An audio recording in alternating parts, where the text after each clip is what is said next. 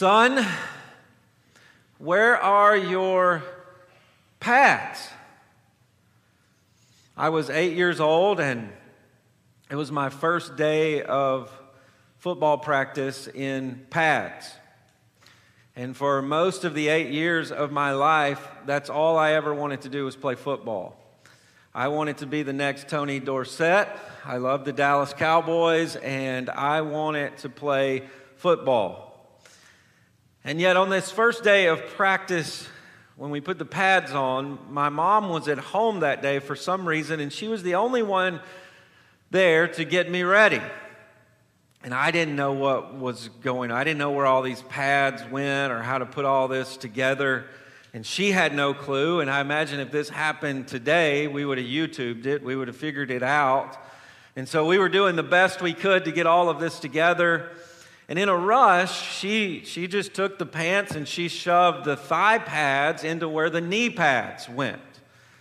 And then we, when we got to the knee pads, I guess because it was the 80s and these knee pads looked like shoulder pads, she just shoved them under the shoulder pads. She said, I guess they go there.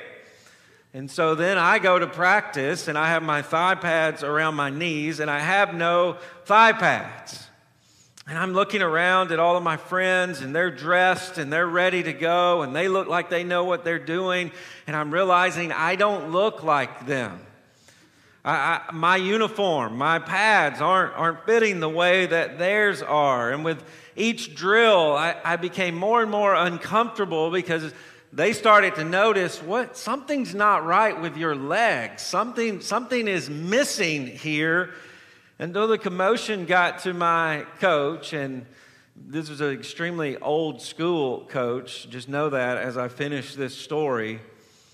He looked down and noticed I was different, looked different than everyone else, and so he stopped the whole practice. And there were about 30 young men from ages 8 to 12 who just kind of gathered around me, and I'm in the center of all of them. And they began to investigate. They're like, What are you doing? What, what is going on here?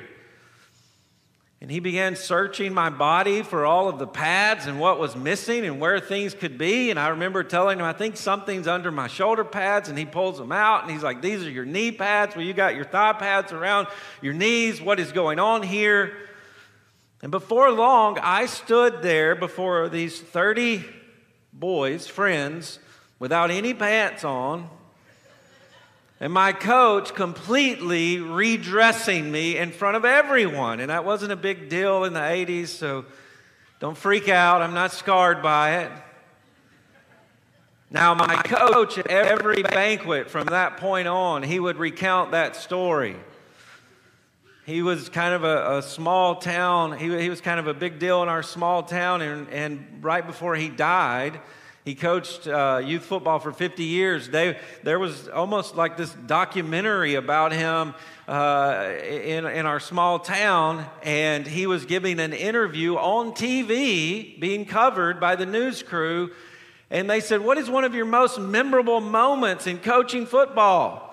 And he said, Let me tell you about this story. This kid who comes to practice on the first day, and he had his thigh pads where his knees are, and I had to totally redress him in front of everybody. And so he recounted this story over and over and over. Now, I would say, I was thinking this week, that is the first of many of the most embarrassing moments in my life. The first of many, and they've only gotten worse when I think about them. But, but think about the most embarrassing, the most humiliating moment in your life. Think about that context, that sort of sickness in your gut where you don't you, you, you would like to go back and do that over again and do it differently. You would like to avoid that circumstance. You even wince in your own thoughts when you when you think about it. And think about why those moments happened in your life. Just ignorance, don't know where your pads go. Maybe incompetence. Maybe the fact that other people are just cruel. Maybe some of the embarrassment and humiliation in your life, you deserved it. Maybe in certain situations, it's certain weaknesses where you stand before others embarrassed and humiliated. Why did those things happen? Well, here we find the most embarrassing, humiliating moment in human history. And it happens to Jesus Christ. And Jesus isn't unwise, he is the wisest ever. He is innocent, he is just. He doesn't deserve to be humiliated, he deserves to be worshiped. And yet, here he is humiliated in the worst possible ways for the king. But here's the deal with Jesus' humiliating moment it doesn't come upon him passively. Jesus, before the foundation of the world, knew that moment was going to happen and he chose it.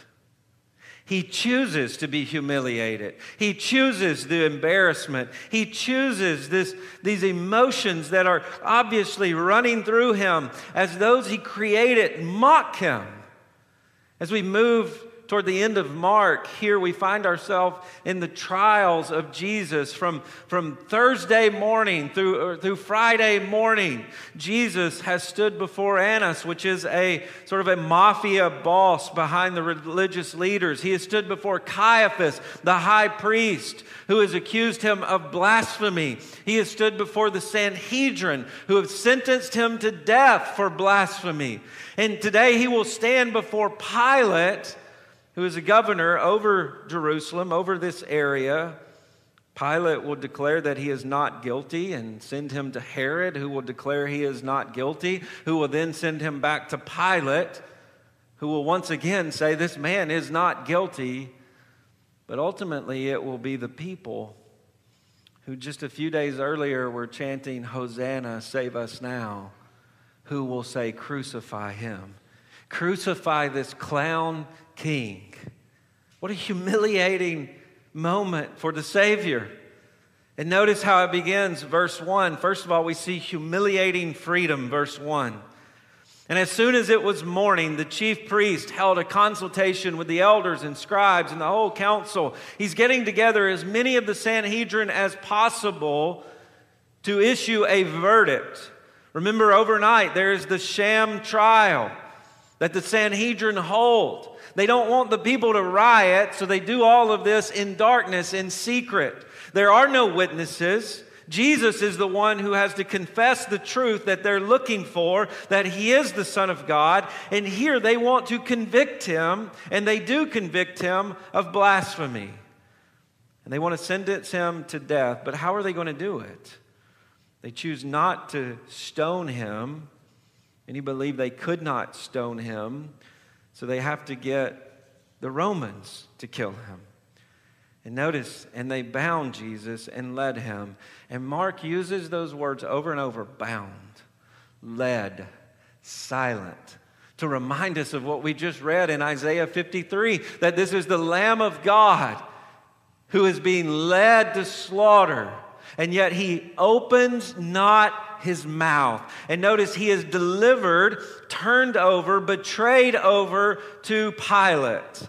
Now, Pilate was the governor of Judea during this time, and he was responsible for keeping peace in Jerusalem, especially during Passover. You think about Passover, all of the Jews are excited about their heritage. Nationalism would have been at, at an all time high during this week. And so Pilate travels to Jerusalem to keep the peace. And this meant he had to take seriously all of the accusations against Jesus. Remember, they accused Jesus of revolting against Rome in Luke. They accuse him of not wanting to pay taxes, which he never said. And so Pilate has to take all of these accusations seriously. Now, Pilate and the Jews did not get along. They cost him his job on several occasions. Pilate took money from the temple treasury for construction. Pilate also would, would hang images of Caesar all around and, and, and call the Jews to worship this Caesar. He, he would implement Roman symbols into the Jerusalem army. He did not like the Jews, and so we begin to see this tension between Pilate and the Jews. And that's why in verse 2 he asked him, Are you king of the Jews? Now, when Pilate uses this term throughout, it is in sarcasm. He is making fun of Caiaphas. He is making fun of the Sanhedrin. Are you the king of the Jews? You're the one these people are scared of? You're the one claiming to be the Messiah? And notice Jesus' response. He answered, You have said so. There's no denial or affirmation here. Really, Jesus looks at Pilate and says, Well, am I? Uh, you need to decide, buddy. That's why they brought me to you. What do you think? Am I king of the Jews? You decide. That's why I'm here. That's the question at hand. Am I? You have said so. Is that what you think? Verse 3 And the chief priest accused him of many things. As soon as there seems to be a pause in the interaction between Pilate and Jesus, we will see throughout the chief priest jumps in and says, No, no, no, he is guilty. No, no, no, you need to crucify him. Now remember, he doesn't want people to pay taxes. Remember, he, he hates Caesar.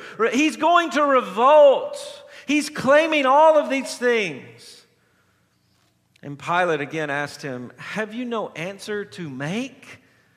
Really, Pilate is saying, Give me something here defend yourself. He does not want to give in to these accusations of the Jews. He does not want to serve the Sanhedrin here. He does not want to serve the Jewish leaders. Defend yourself.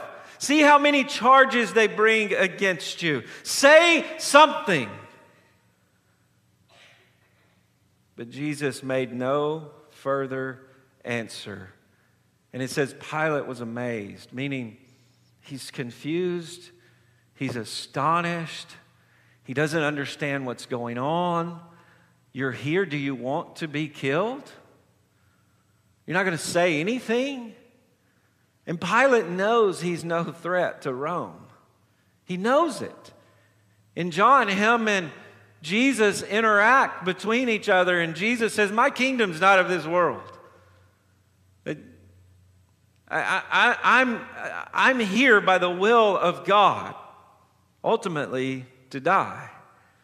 And Pilate is amazed by these things. He actually sends him to Herod. Says, I'm not going to make a decision here. Send you to Herod. By the way, Herod has heard all about you. Herod has heard all of the signs and wonders you've done. He would love to see you perform a miracle. I'm going to send you over to Herod. And Herod says, I, I don't know what to do here. I can find nothing against him. And what we see here is everyone but Jesus is trapped by their own power. Everyone but Jesus is trapped in a political game. The religious leaders, they hate him, they hate Jesus, but they are scared of the people. They don't want the people to riot. Pilate hates the Jews, would rather humiliate the Jews, but he sees that Jesus is innocent. And no one knows what to do. Everyone is trapped by their power. Everyone is trapped by their politics here. The Jews kill him. Pilate, why kill him? And Jesus stands there free. I've come to die. I've come to be killed. Jesus can't lose. And we see the power in his freedom. He is the only one who is totally free, and yet the only one who is totally free chooses to be bound. Here we see in Jesus as he is bound and led to Pilate. We know he possesses power and authority that could bust out at any moment. He's free to do that. And he would have been right to do it. But he chooses to be bound. We see him standing before false accusations, and we know we're screaming at our Bibles, No, that is wrong. That is not true. Say something. And he's free to remain silent. He's free.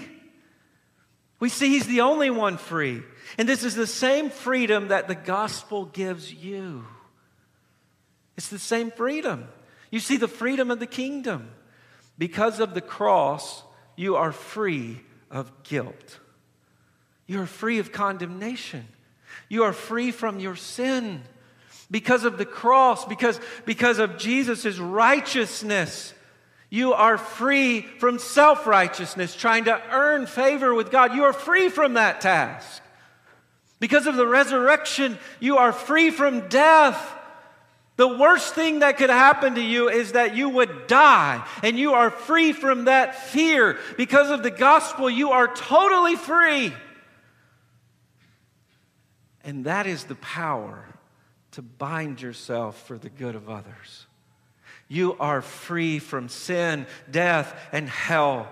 And we are the only ones in the world who are totally free in this way. If this world is all you have, if this world is, is the only kingdom you have, then you have to fight to defend it. And you got to push everybody away from it. And you got to push everything that would come to destroy it away. But if your kingdom is of another world, Oh, you don't have to fight for this kingdom. This is exactly what Jesus told Pilate. My kingdom's not of this world, or my people would be fighting you right now. And they're not.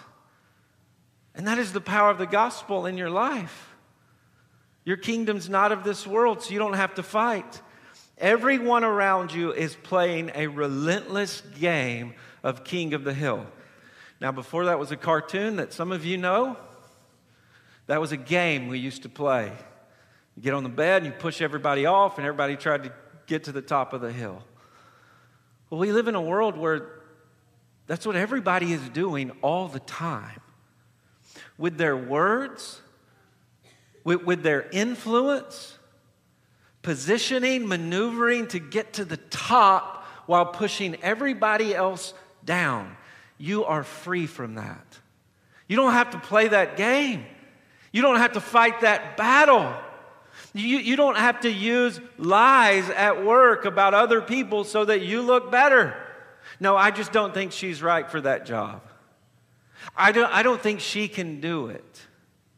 You, you don't have to flatter people to just, just to move to the top. You are an amazing leader. No, he's really not. He is so awesome. Just so you get the promotion. You don't have to be full of anxiety, wondering who else around you is going to be recognized while you're in the background and you're fighting to get to the. You don't have to worry about that. You are free from that. Your kingdom is of another world. Now, you can actually be happy for others.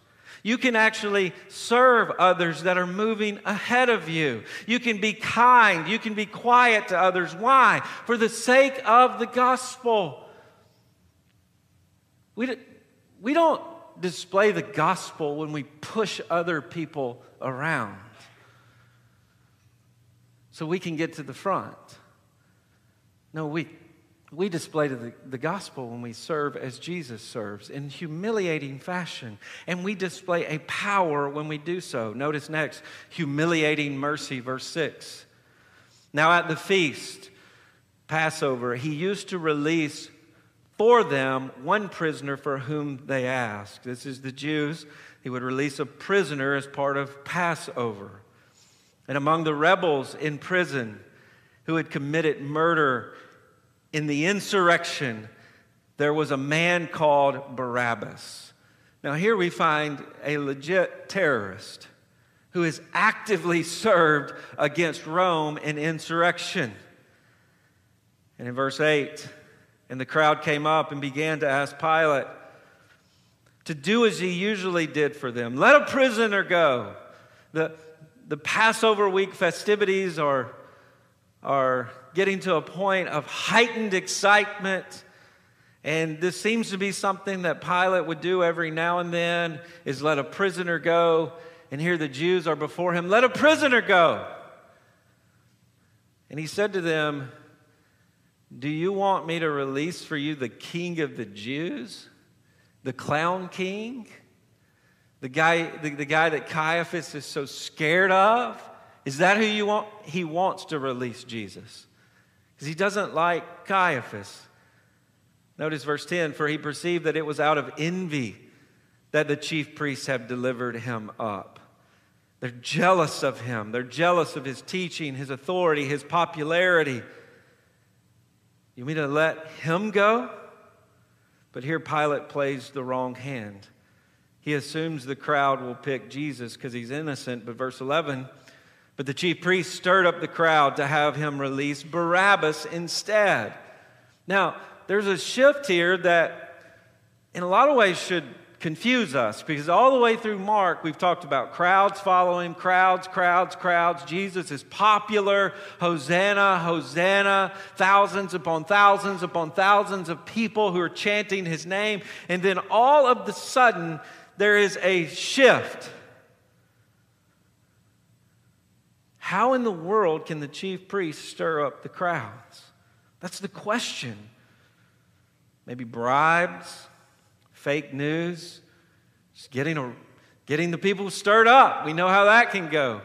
Everybody's excited, everybody's fired up. And all of a sudden, you get this fake narrative going. There's more going on here. And we know who's, in real, who's really in control.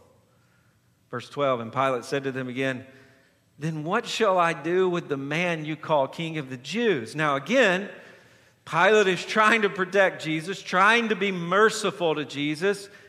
And that's at play here. Pilate is trying to be merciful to Jesus. What do you mean to do with this guy? Notice verse 13. And they cried out again, Crucify him! It seems as though they're just worked into a frenzy, and this is what they want, and this is what they believe is right. What do you mean to do with this fool?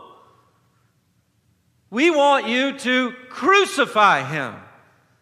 That's how extreme they have gotten here. That's how out of control this scene has gotten. Kill him. Now, crucifixion was brutal torture of death through suffocation. You would be tied or nailed to two beams of wood, almost like railroad ties, until your body, your muscles gave out, until you could not catch your breath, and until you couldn't keep yourself alive. You'd be suffocated. This, this was the most brutal form of torture and killing, and it was used by the Romans who were bloodthirsty. This was their lynching. This was their electric chair. This was their hanging. This was their gas chamber. And it was to deter criminals from opposing Rome. That's what you, we want you to do to him. Imagine the Jews standing there before the Roman government. We want to see a crucifixion. We want to see bloody torture. We want to see someone killed. We want to see this clown killed during Passover. And Pilate is still confused. Why? What evil has he done? And again, Pilate is trying to be merciful. But they shout it all the more. They're worked into a frenzy here. Crucify him. And we know at this point that this was the will of God. This is the only way this could happen. From Hosanna to crucify him. What changed? was the prophet Isaiah said, It pleased the Father to crush him. This is the plan before Jesus. And again, we see his freedom. We see his freedom in embracing the will of God. But notice, so Pilate wishing to satisfy the crowd. Again, who is in control? It's not Pilate, it is the crowd. Ultimately, the crowd makes the decision, and they released for them Barabbas. And having scourged him. Jesus, he delivered him to be crucified. At this point, they began whipping him, flogging him with leather lashes that would have been embedded with glass and bone and metal, and they began to unleash upon him. And by the way, this is just what Roman soldiers did. For these men, this is just another day at work. They're not there going, This is the Son of God, this is our mission, this is what we're supposed to do, sort of like robots in a play. No, they, they got up, drank their coffee that morning, and said, We'll probably lash someone today. And little did they know this is the Son of God, whose flesh they are ripping from his body. These lashings would be so bad that bones and organs would begin to show. And this is just what they did. And this is a picture here of what forgiveness is, of what it means to be released from a just conviction. That's what forgiveness is. Here's a picture of forgiveness. How is that? Barabbas is guilty of the very crime that Jesus is being condemned for and crucified for, whipped for, beaten for. The innocent here is imprisoned while the guilty is released. And that is what forgiveness is. That's a picture of the gospel. The just is led to slaughter while the unjust runs free. Barabbas is released. And Jesus is beaten, condemned, and crucified. That is a picture of what forgiveness is in your life.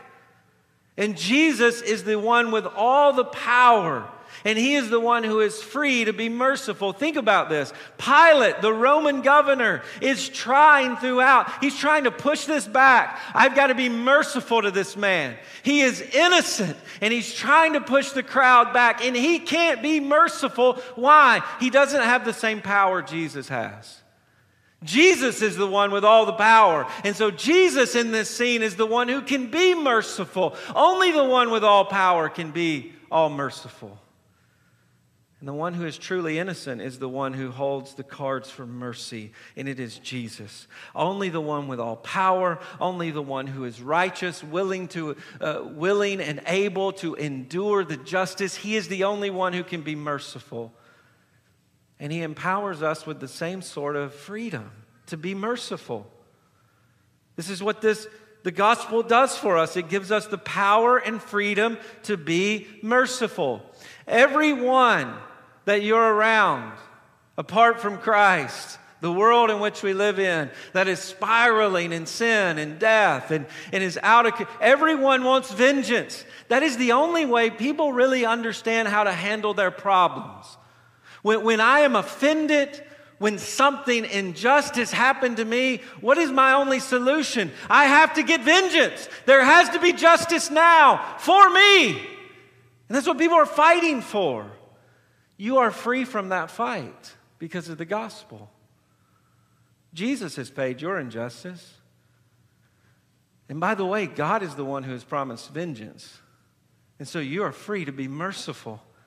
This is, this is what the gospel does for us. Seeing Barabbas walk away, the unjust, it reminds us who we are. We are prisoners who have been freed. And so we are able to be merciful to others. Now, there is a disclaimer here. We, we live in a world where everything seems to be trauma, and everybody seems to be a victim. So, talking about what really deserves mercy is really hard and complicated. Everybody's offended by everything, and everybody's hurt by everything. And it takes away from the reality that even here today, there are some of you who are enduring really hard and difficult injustice in your life. And there are processes of confrontation and confession and repentance and reconciliation. And sometimes that process takes a long time. And so when we talk about just being merciful, we're not talking about just be, putting on a smile and walking around and being nice all the time to people who do really bad, cruel things to you. That's not what I'm talking about. But if the Son of God can stand before the crowd and allow mercy, then you need to work for mercy in some of those situations.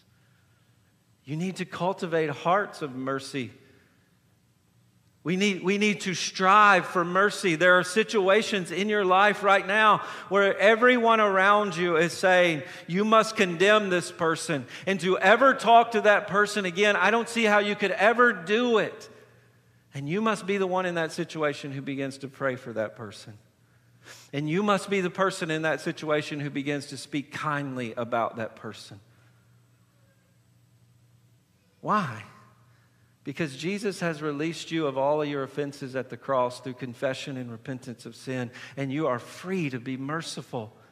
And people around you should look at you and go, Alienation makes perfect sense here. Walking away, lashing out makes perfect sense. And yet you are standing there showing mercy, even when you have the right to condemn them.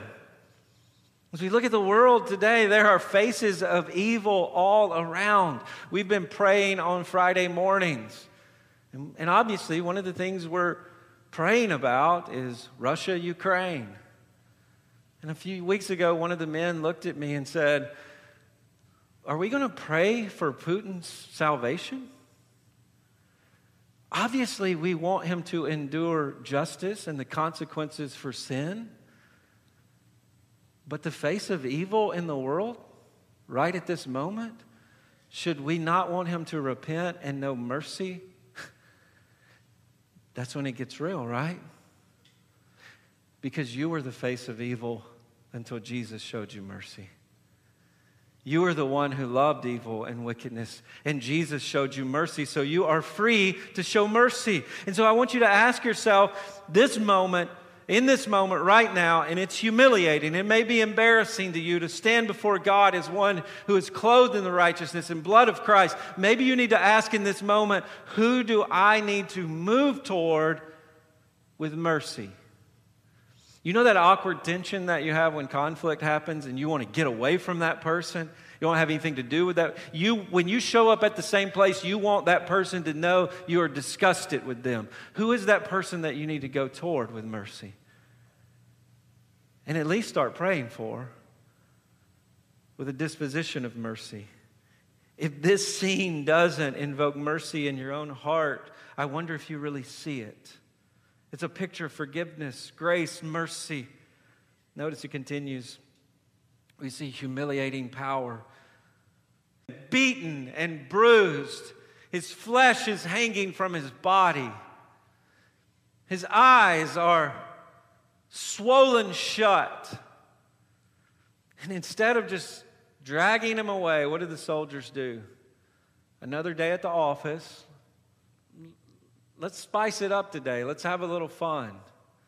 They call this man the king of the Jews. Give, me that, give me that purple blanket.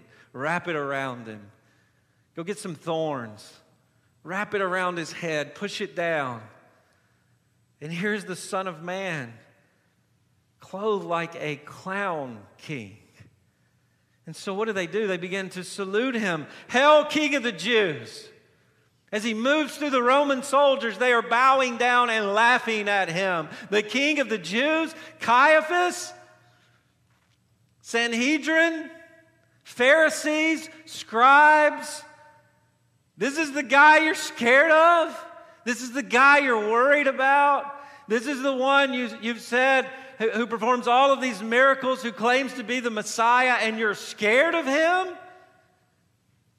And they began to mock him, and they were striking his head with a reed or, or like a rod, like a cane. And they began to spit upon him. This was an insult. You are scum of the earth. You are pathetic. And kneeling down in homage to him, humiliating him. Verse 20, and when they had mocked him, they stripped him of the purple cloak. This, this is for a short time. Take his royalty away. They put his own clothes on him and they led him out to crucify him. Just another day at the office, but a little more entertaining. Now, here, Mark, and, the, all of the gospel writers, but it's even interesting with Mark, he slows down so that we feel the humiliation of Jesus. He wants us to understand that, yes, Jesus chose to bear physical pain to be beaten, to be bruised, to be nailed to a cross. And Jesus chooses wrath, which is the just punishment for sin, to be forsaken in death by the Father. Yes, but, but the writers want us to feel also the humiliating emotional pain that Jesus had to endure. He's not standing there like a robot He's looking through the blood in his eyes at men he created. It is his will that they breathe before him. And he's allowing them to mock him, laugh at him. The king is a kook, the creator is a clown. And this is meant to break us. And this is meant to show us a picture of our very own sin. This is what sin looks like in your life. If you want to see how horrible it is, you act as though you're king and Jesus is the clown. That's how we live our life. No, my will is the rule. I call the shots, and your commands, they're jokes. I do what I want. And you treat Jesus like a clown. You humiliate the Creator. Bruce Shelley, in his book uh, about church history, he says this Christianity is the only major religion to have as its central event the humiliation of its God. No other God would make the cross the centerpiece of his plans and purposes. No other man would choose as his legacy what am I going to be remembered for? What do I want to be known for? Humiliation at the cross. This is the central event in God's plans and purposes is that he would choose to be humiliated. No king would choose that this would be the central part of his rule. That his power would be displayed in humiliation. We see here the one who deserves all worship is mocked. He's the only one who deserves reverence. He's the only one who deserves fear and terror in his presence. And what do we do? We treat him as a clown.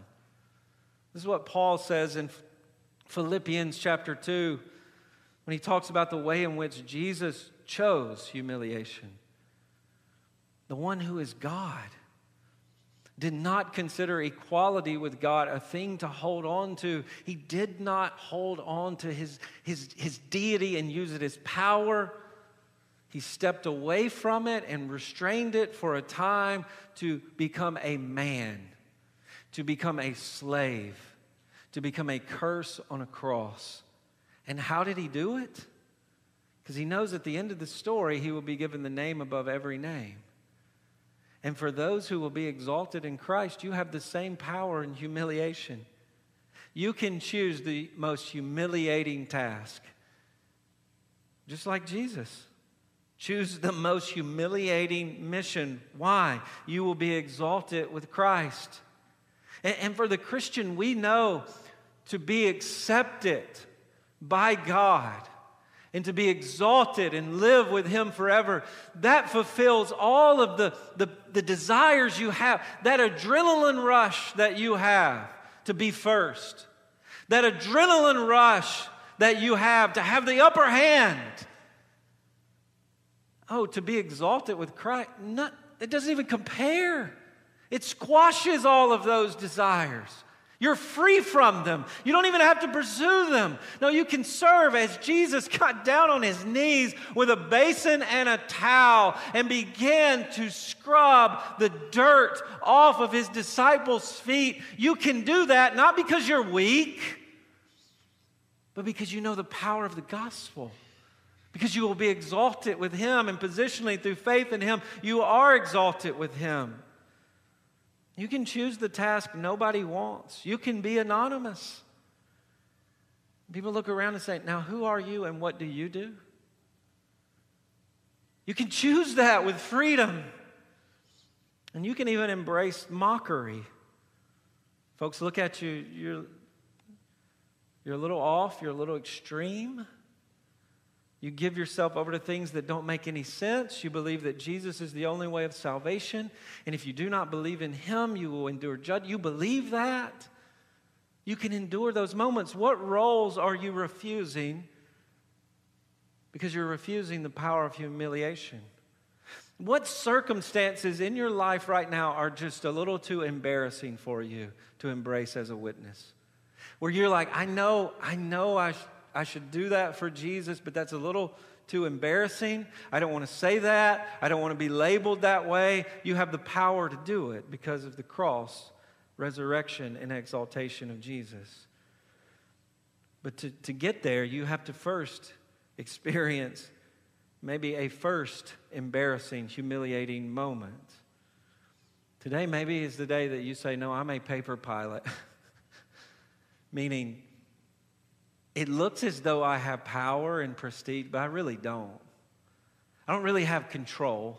Jesus is the one who has control. Maybe today you, you, you say, I am the criminal. I deserve the time. I deserve the, the, the, death sentence. It is my sin that has earned me eternal death. And, and you admit to that, to be released from that. Jesus is the one who is just, Jesus is the one who is right. Maybe today you say, I am the clown king. I've acted as though I am God, and in acting as though I am God, I have made a mess out of my life. When you look at this picture of Jesus, we say, that's a mess. The blood, the pain, the mockery, the that's just a mess. Well, look at the humiliation of your life when you've been in charge.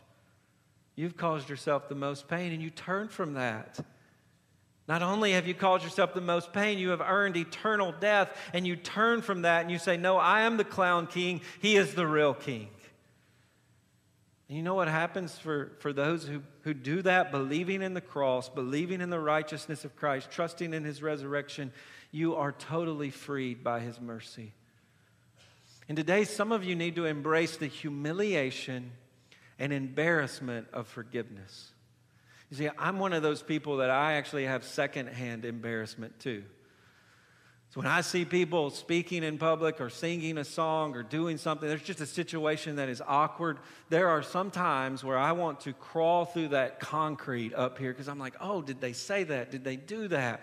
And it, it's paralyzing. Well, some of you, when you see other Christians delighting in forgiveness, delighting in the gospel, you're a little embarrassed. You're like, oh, but I know who you are. When you look in the mirror and you say, I need to figure out that's who I am. I am the clown. I am the criminal. I am the paper ruler who needs to repent of my sin. And before men, yes, you look like a fool sometimes. But before God, you're loved as a son.